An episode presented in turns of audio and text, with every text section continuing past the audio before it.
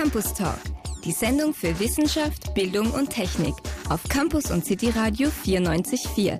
Experten auf Augenhöhe im Talk mit Anna Michalski. Herzlich willkommen zu einer weiteren Live-Sendung mit wissenschaftlichem Hintergrund aus dem Studio des Campus und City Radio, das sich ja hier im ersten Stock der Fachhochschule St. Pölten befindet.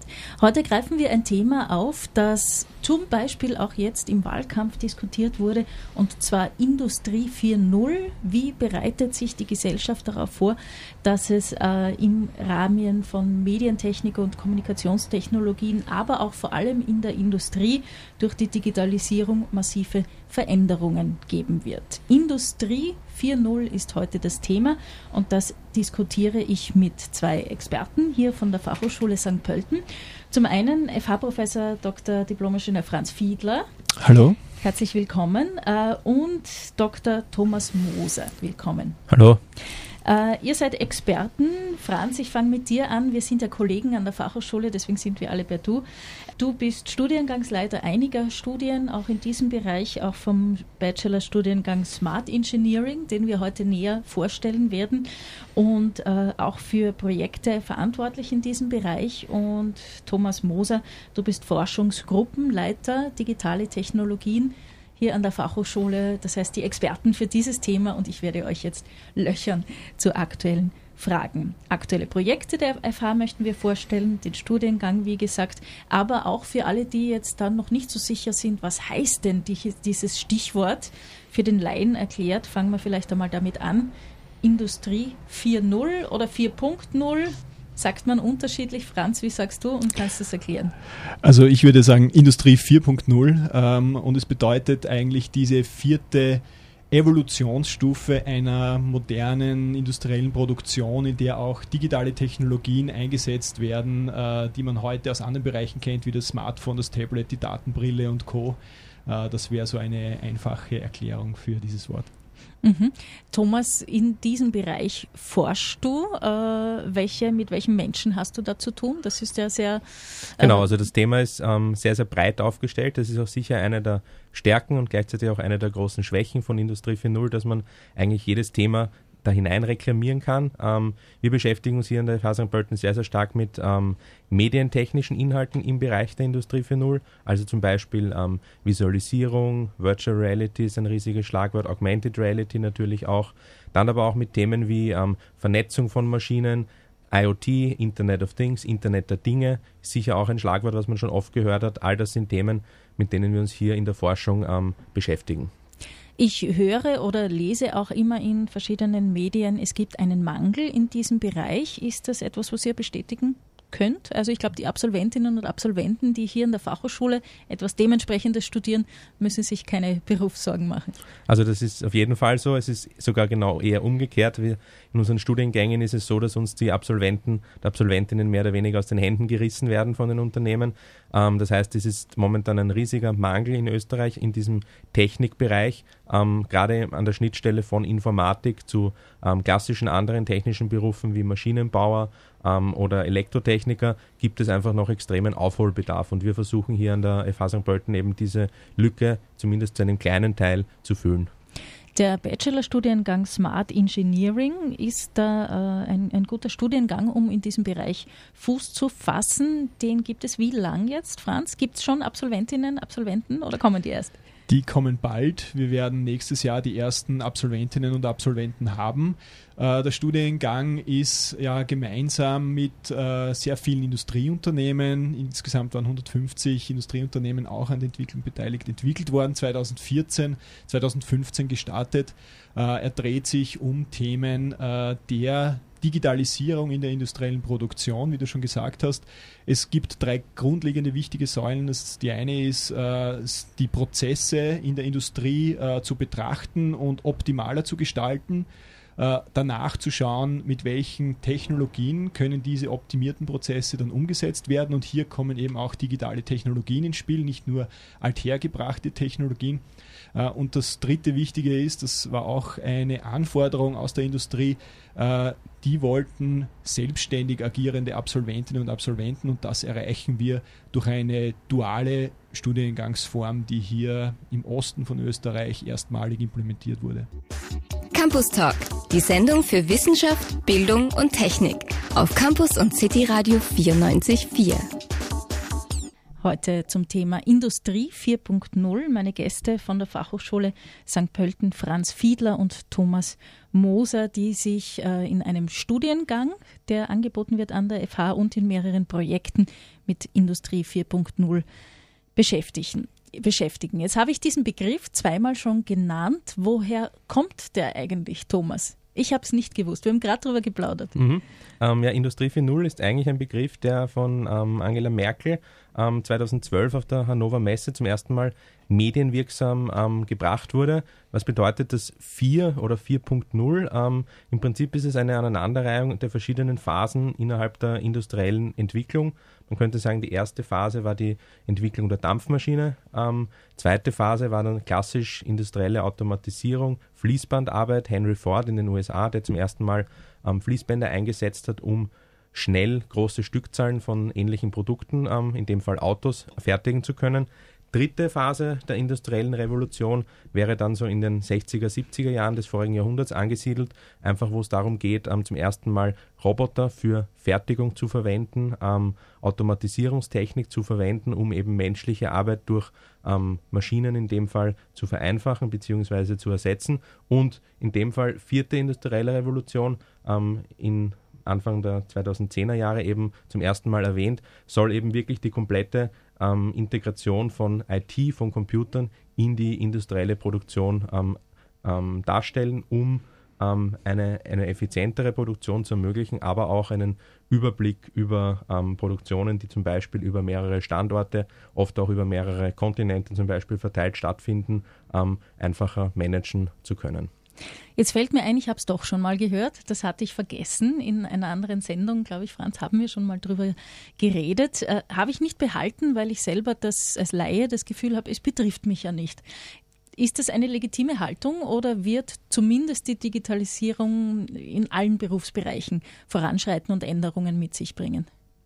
Also da sehen wir ganz stark, dass die Digitalisierung äh, sozusagen nicht nur in der industriellen Produktion äh, Einzug halten wird. Im privaten Umfeld äh, spürt es ja schon jeder, aber es wird äh, so gut wie jede Branche in Zukunft von diesen Digitalisierungsentwicklungen ähm, irgendwo betroffen sein. Und äh, das heißt, das, was wir hier äh, beispielhaft heute erzählen über industrielle Produktion, das gilt eigentlich auch für sehr, sehr viele andere Branchen. Die, du hast es gesagt, die Digitalisierung hat ja schon in vielen Bereichen Einzug gehalten. Industrie 4.0 wird noch nicht so lang diskutiert. Jetzt hat der Laie das Gefühl, das ist gerade erst entstanden. Stimmt das? Sind wir auch noch gut auf dem Weg, um uns darauf einzustellen, Arbeitskräfte auszubilden, Technologien zu entwerfen oder überholt uns das schon ein bisschen? Also wir sind eigentlich ganz gut auf dem Weg, aber natürlich ist es so, dass man ähm, auch hier nicht ähm, zu langsam sein darf. Äh, es ist durchaus eine evolutionäre Entwicklung, Schritt für Schritt und doch in vielen Aspekten auch ein sehr disruptiver Vorgang, vor allem für Unternehmen, die schon sehr, sehr viele Jahre mit gewissen Geschäftsmodellen erfolgreich unterwegs sind, besteht die Herausforderung darin, nicht nur sich technologisch zu verändern, sondern auch äh, neue Prozesse zu implementieren und auch neue Geschäftsfelder, äh, äh, Geschäftsmodelle hier zu implementieren, die durch Digitalisierung möglich sind. Also es ist eben nicht nur eine Veränderung auf einer Ebene, sondern wir nennen das ein soziotechnisches System. Es betrifft auch die Organisation in den Unternehmen und es betrifft auch, wie die Menschen arbeiten werden in Zukunft. Thomas, ihr habt eine Studie gemacht, die beschreibt, glaube ich, ganz gut, äh, weil ich gefragt habe, ob wir da in Time sind. Gibt es genug Arbeitskräfte? Wie, wie geht die Entwicklung voran? Äh, erzähl uns ein bisschen was über das Projekt. Mhm. Ähm, also wir haben jetzt im letzten Kalenderjahr mit Abschluss am April diesen Jahres ähm, eine sehr große Studie in Österreich durchgeführt. Die wurde beauftragt vom ähm, BMFIT, vom Ministerium für Verkehr, Innovation und Technologie. Ähm, die Studie haben wir durchgeführt gemeinsam mit ähm, Fraunhofer Institut ähm, in Stuttgart und dem Industriewissenschaftlichen Institut in Wien und der Quad Group Austria auch in Wien. Ähm, das Ziel dieser Studie war, ähm, mit Hilfe der österreichischen Industrieunternehmen zu erfassen, ähm, herauszufinden, welche Kompetenzen, welche Qualifikationen ähm, die Mitarbeiterin, der Mitarbeiter der Zukunft innerhalb dieser Unternehmen benötigen wird. Das wäre sozusagen das, äh, die Nachfrage an Qualifikationen und auf der anderen Seite ähm, festzustellen, welche ähm, oder wo diese Nachfrage durch Aus- und Weiterbildungseinrichtungen in Österreich ähm, gestillt werden kann. Sprich, wo es Angebote gibt, um Industrie 4.0 ähm, spezifische Ausbild Aus- und Weiterbildungen ähm, machen zu können. Und das Ganze haben wir dann am Ende gegenübergestellt, um eben ähm, Maßnahmenempfehlungen für das Ministerium daraus ableiten zu können, in welchen Bereichen zum Beispiel in ähm, neue Ausbildungsarten oder mehr Ausbildungsplätze investiert werden soll, um diese Nachfrage stillen zu können. Was ist jetzt die Conclusio, die zusammengefasste Erkenntnis mhm. dieser Studie? Also die zusammengefasste Erkenntnis, ähm, das kennt man sicher schon sehr stark aus den Medien, dass es gerade im IT-Bereich ähm, momentan eine sehr, sehr große Nachfrage in ganz Österreich gibt, branchenübergreifend. Das heißt jetzt nicht nur in der ähm, Industrie, wirklich in der produzierenden Industrie, sondern eigentlich in allen Branchen ähm, Informatiker und Informatikerinnen sehr, sehr stark nachgefragt sind. Das heißt, es ist so mittlerweile, dass man sagen kann, ähm, Informatik- oder IT-Kenntnisse werden immer mehr zu Grundkenntnissen. Neben Lesen, Schreiben und Rechnen, wenn man so will, wird in Zukunft oder ist eigentlich heutzutage schon IT, zumindest IT-Anwenderkenntnisse, ähm, sind wirklich schon Voraussetzungen, um gut in einem Beruf arbeiten zu können. Das wäre eigentlich die Hauptaussage. Die zweite Aussage, die eigentlich sehr spannend ist, ist, ähm, wie kann man ähm, Leute, die schon in Unternehmen ähm, beschäftigt sind, vielleicht schon längere Jahre dort beschäftigt sind und sich aber noch weiterentwickeln möchten, weiterbilden möchten, wie kann man an diese Leute herantreten, welche Angebote kann man diesen Leuten machen um Beruf und Ausbildung sinnvoll vereinbaren zu können. Und da ist eben zum Beispiel ähm, unser Studiengang Smart Engineering hier an der FH St. Pölten eine Möglichkeit, wie man als Studiengang mit einem Unternehmen gemeinsam kooperieren kann, um den Mitarbeitern des Unternehmens die Aus- und Weiterbildung zu ermöglichen. Was ich äh, sehr fortschrittlich oder sagen wir mal beruhigend empfinde, ist, ihr habt euch das nicht ausgedacht, diese Studie, sondern sie ist an euch herangetragen worden. Das heißt, die Industriebetriebe oder der Staat Österreich prinzipiell beschäftigen sich sehr wohl mit dem Thema.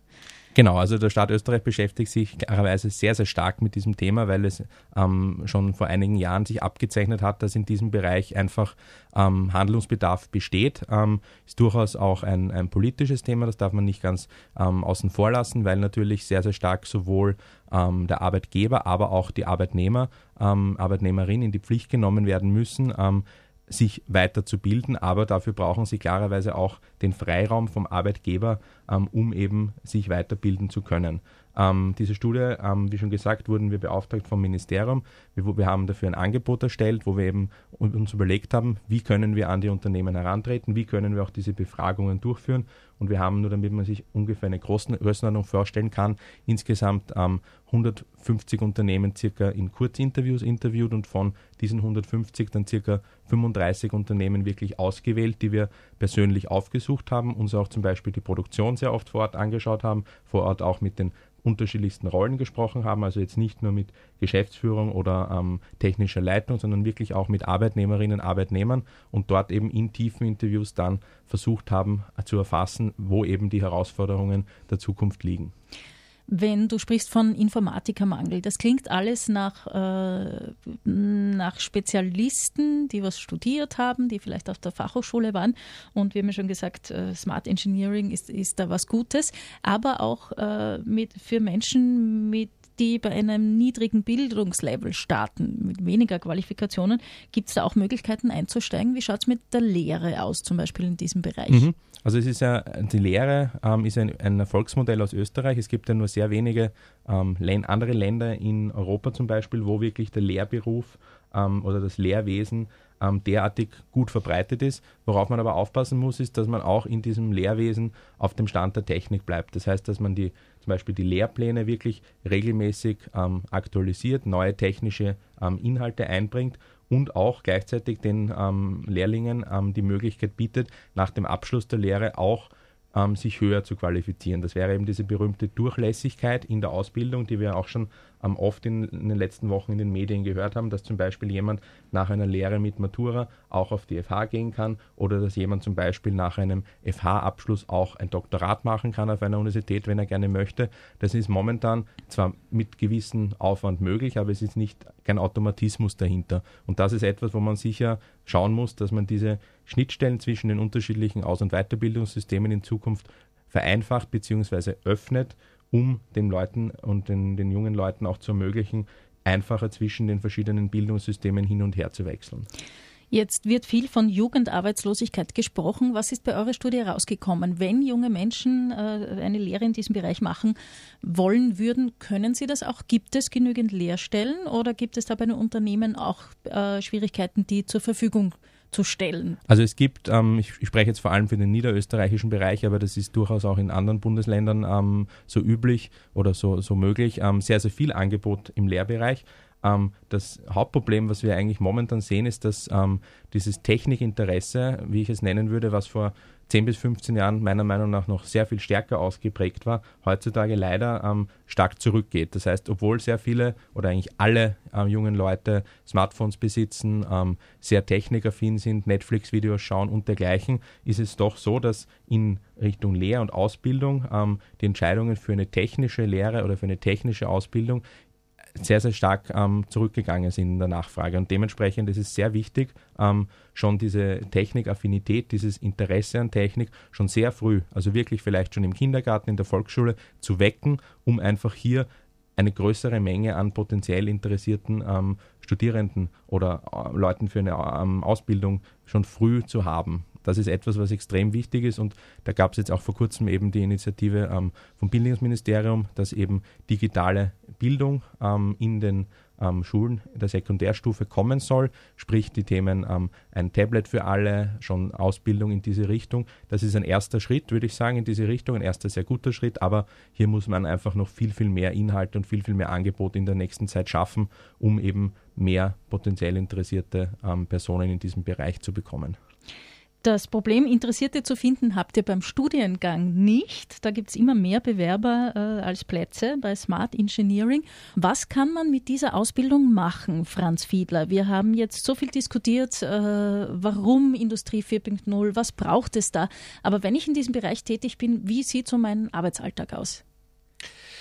Also das Ziel des Studiengangs ist, Absolventinnen und Absolventen auszubilden, die diese Digitalisierung der industriellen Produktion einfach wahr werden lassen. Es gibt hier viele neue Aspekte drinnen, die wichtig sind. Das beginnt eben, wie zuvor schon gesagt, äh, damit, dass man Prozesse analysiert äh, und dann verbessert.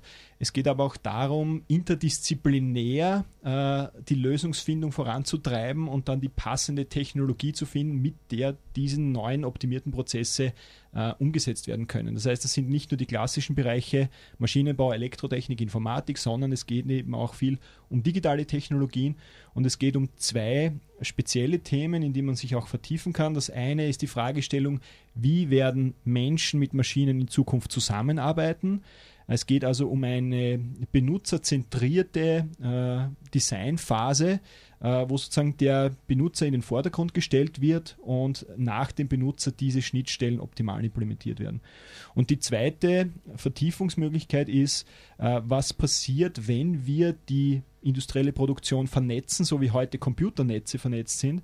Äh, wir stehen vor den gleichen Problemen, wie wir sie in Computernetzen vorfinden. Das heißt, die IT-Security-Aspekte der Computernetzwelt müssen jetzt in eine Industrial Security-Sichtweise der industriellen Umgebung übertragen werden und auch das lernen äh, unsere Studentinnen und Studenten.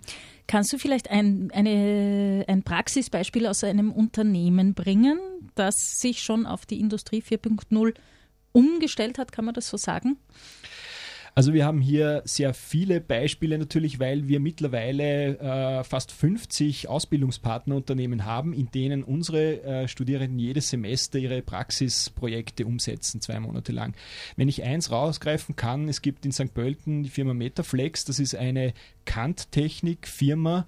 Äh, was ist das? Äh, man kann sich das so vorstellen, dass der Spengler auf der Baustelle steht und sich überlegt, okay, wie muss jetzt äh, hier diese Dachrinne, diese spezielle Dachrinne genau genau aussehen.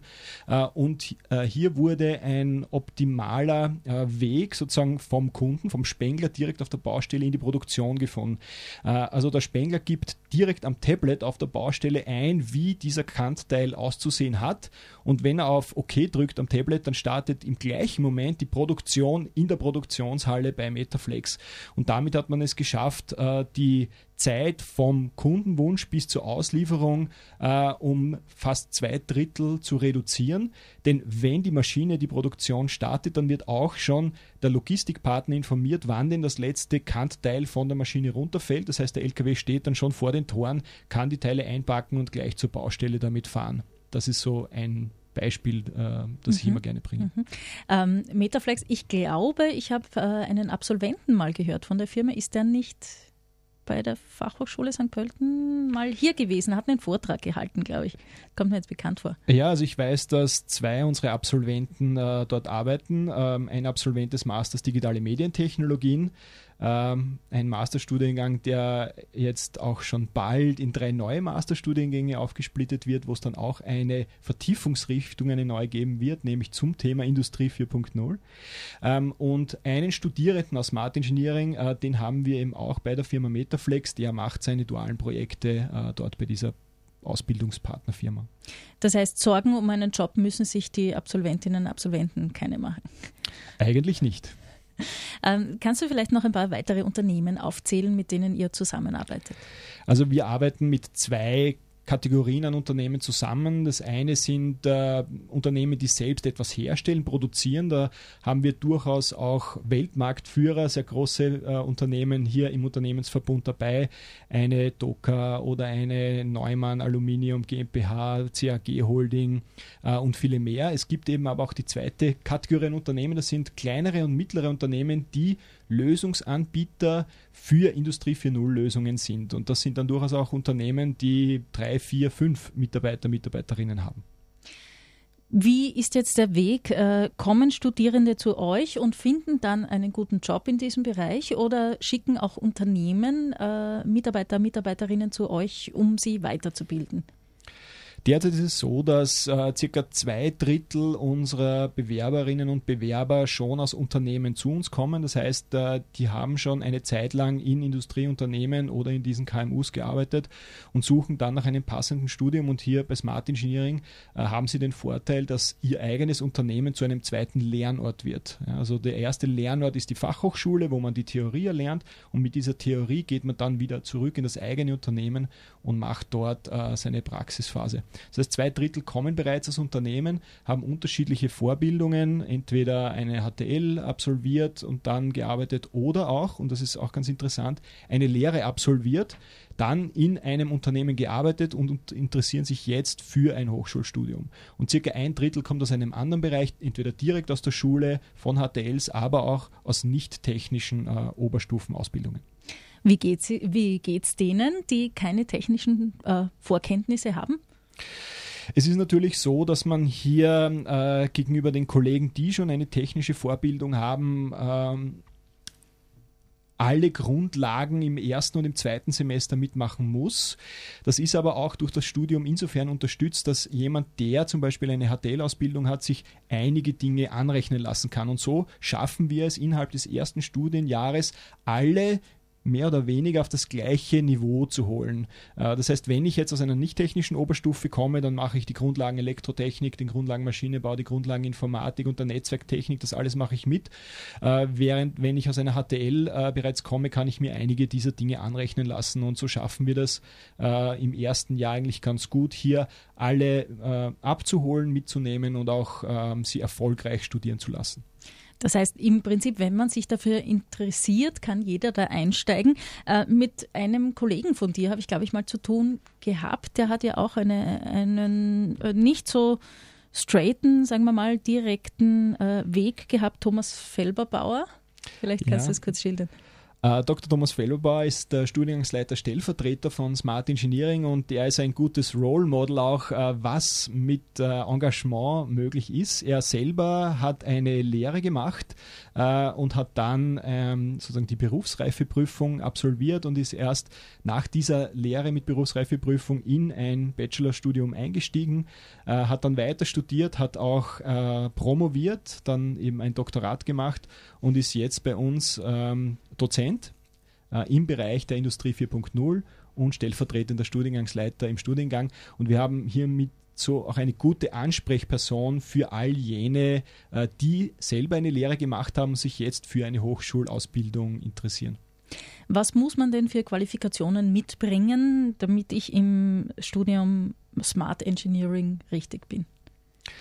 Das Wichtigste ist sicher die Begeisterung äh, für Technik und aber auch das Interesse daran, wie Menschen gut mit Technik arbeiten. Ich habe das vorher hm, angesprochen. Es ist äh, eine dezidierte Schwerpunktsetzung hier, diese Mensch-Maschine-Interaktion zu betrachten.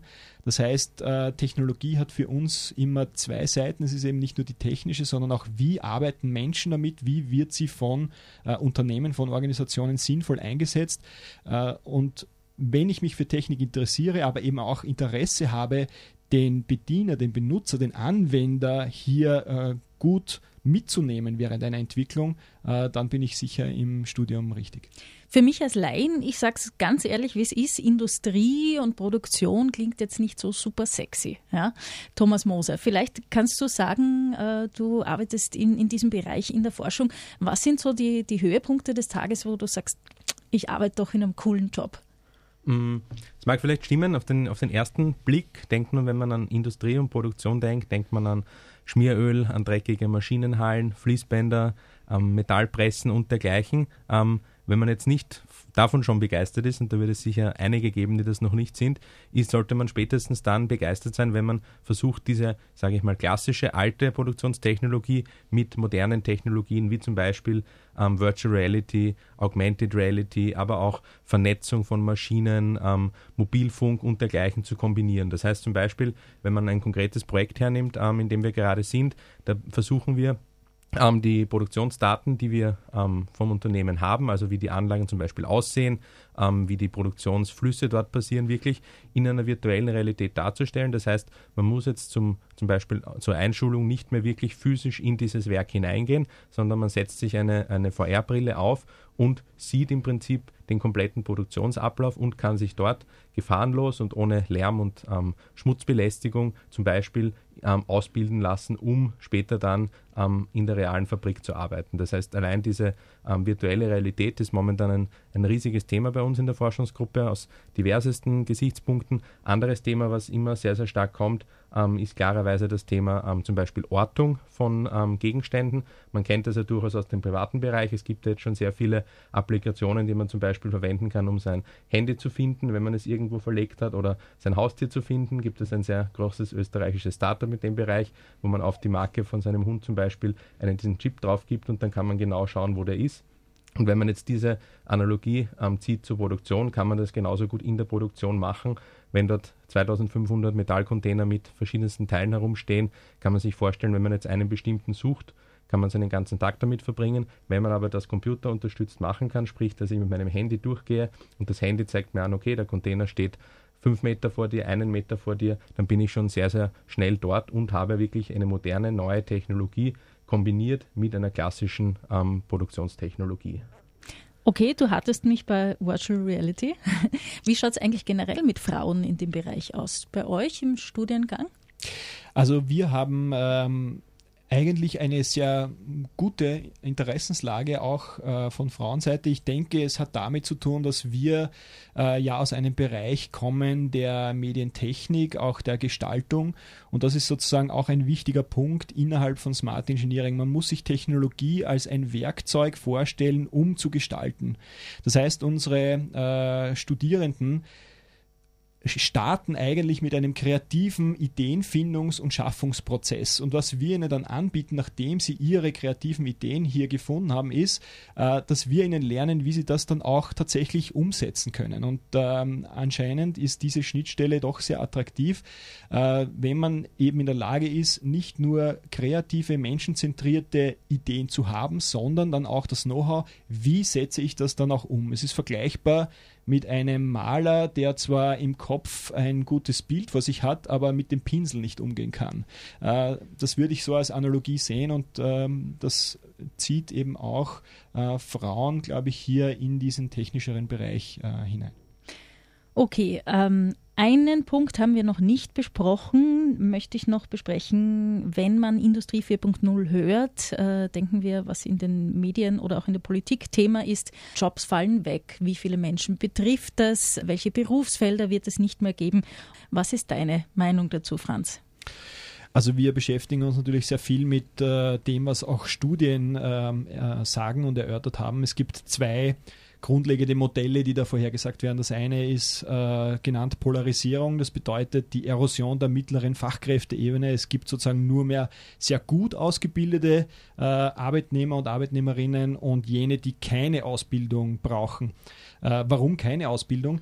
Diese digitalen Technologien ermöglichen es eben über geeignete Schnittstellen, äh, dass jeder Mann, jede Frau im Arbeitsalltag gehalten wird, indem sie Schritt für Schritt darin angeleitet werden, was als nächstes zu tun ist.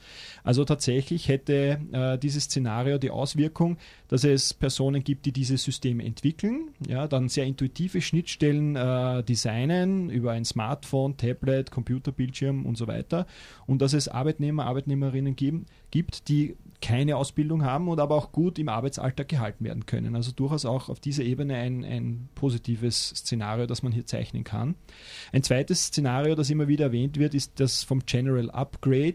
Äh, hier wird vorhergesagt, dass durch die Komplexität in dieser industriellen Produktion und dem hohen Vernetzungsgrad äh, nur mehr sehr gut und besser qualifizierte Mitarbeiterinnen und Mitarbeiter äh, mitarbeiten werden können. Das heißt, Qualifizierung ist dezidiert eine ganz wichtige Sache in dieser Zukunft, auf die wir zusteuern.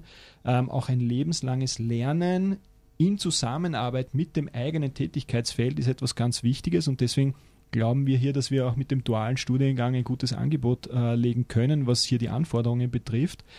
Ähm, das ist sozusagen die zweite Vision, die in diesen äh, Studien gezeichnet wird. Wir glauben, dass sozusagen Mischformen von diesen zwei Szenarien herauskommen werden. Es wird nicht nur die Polarisierung sein, es wird nicht nur das General Upgrade sein, sondern abhängig äh, vom Unternehmenskontext, von der Branche, vom Geschäftsmodell wird sowohl das eine als auch das andere eintreten können. Wenn man äh, Politiker dazu befragt, was sie tun, damit wir da nicht von, äh, von der Welle Industrie 4.0 unvorbereitet getroffen werden, sagen sie oft, äh, reden sie oft von Forschungs- und Investitionspaketen. Wo gehen die hin? Was passiert damit mit dem Geld? Also wenn wir vielleicht bei der Qualifizierung bleiben, ähm, hier haben wir selber ein gutes Beispiel, wo Geld hinwandert. Wir haben äh, gemeinsam äh, mit der Zukunftsakademie im Ostviertel ein vom Land Niederösterreich gefördertes Aus- und Weiterbildungspaket schnüren können, äh, das sozusagen Weiterbildung im Umfeld der Industrie 4.0 für Unternehmensmitarbeiterinnen und Mitarbeiter in Niederösterreich anbietet. Äh, dieses Qualifizierungsnetzwerk nennt sich Future of Production und man kann hier wirklich als Mitarbeiter als Mitarbeiterin individuell einzelne Workshops buchen, um in diesem Themenfeld Industrie 4.0 sattelfest zu werden. Und hier, äh, wie gesagt, gab es auch eine Förderung äh, von politischer Seite, in dem Fall vom Land Niederösterreich, äh, um solche Dinge auch wahr werden zu lassen. Und unser Partner Zukunftsakademie im Ostviertel organisiert diese Workshops und man kann sie auch über die Webpage der Zukunftsakademie im Ostviertel buchen. Muss man sich jetzt als äh, schlechter ausgebildeter äh, Arbeitnehmer, Arbeitnehmerin fürchten? Also ich sage nein. Ähm, und es ist nicht nur meine persönliche Meinung, sondern äh, das zeichnet sich eben auch äh, in diesen Studien ab. Ich habe vorher dieses Szenario beschrieben der Polarisierung.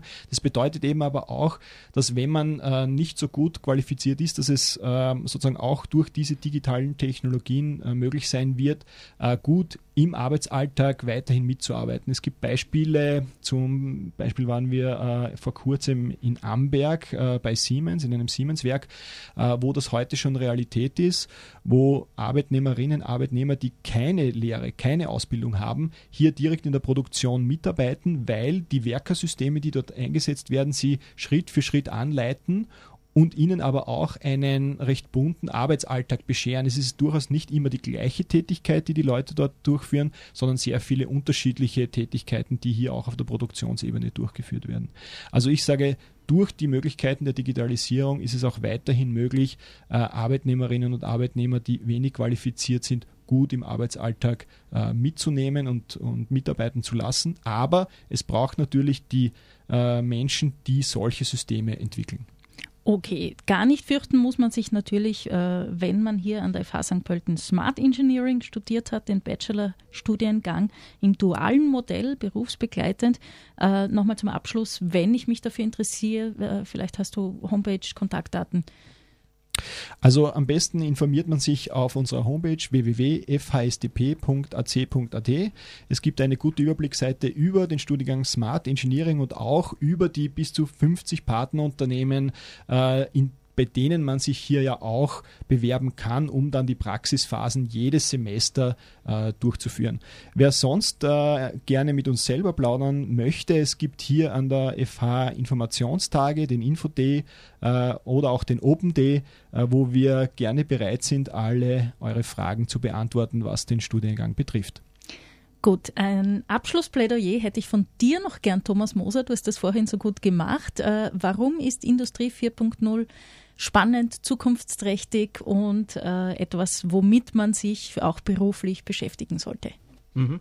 Also ich glaube, dass, äh, vielleicht ganz kurz noch zu dem, zu dem vorigen Punkt, ähm, ich nehme da immer ganz gern das Beispiel, wenn mich jemand fragt, ob Industrie 4.0 uns Jobs wegnehmen wird.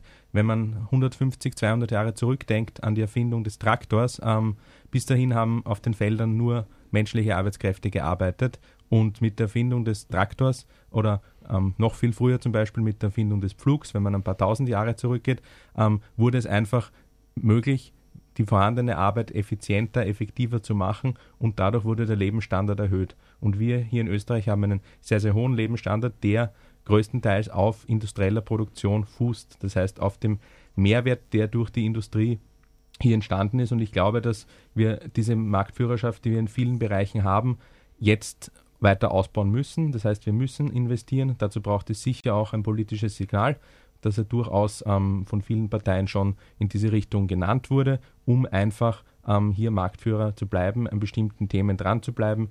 Und nur um ein paar Schlagworte zu nennen, ähm, Virtual Reality, Augmented Reality haben wir schon gehört.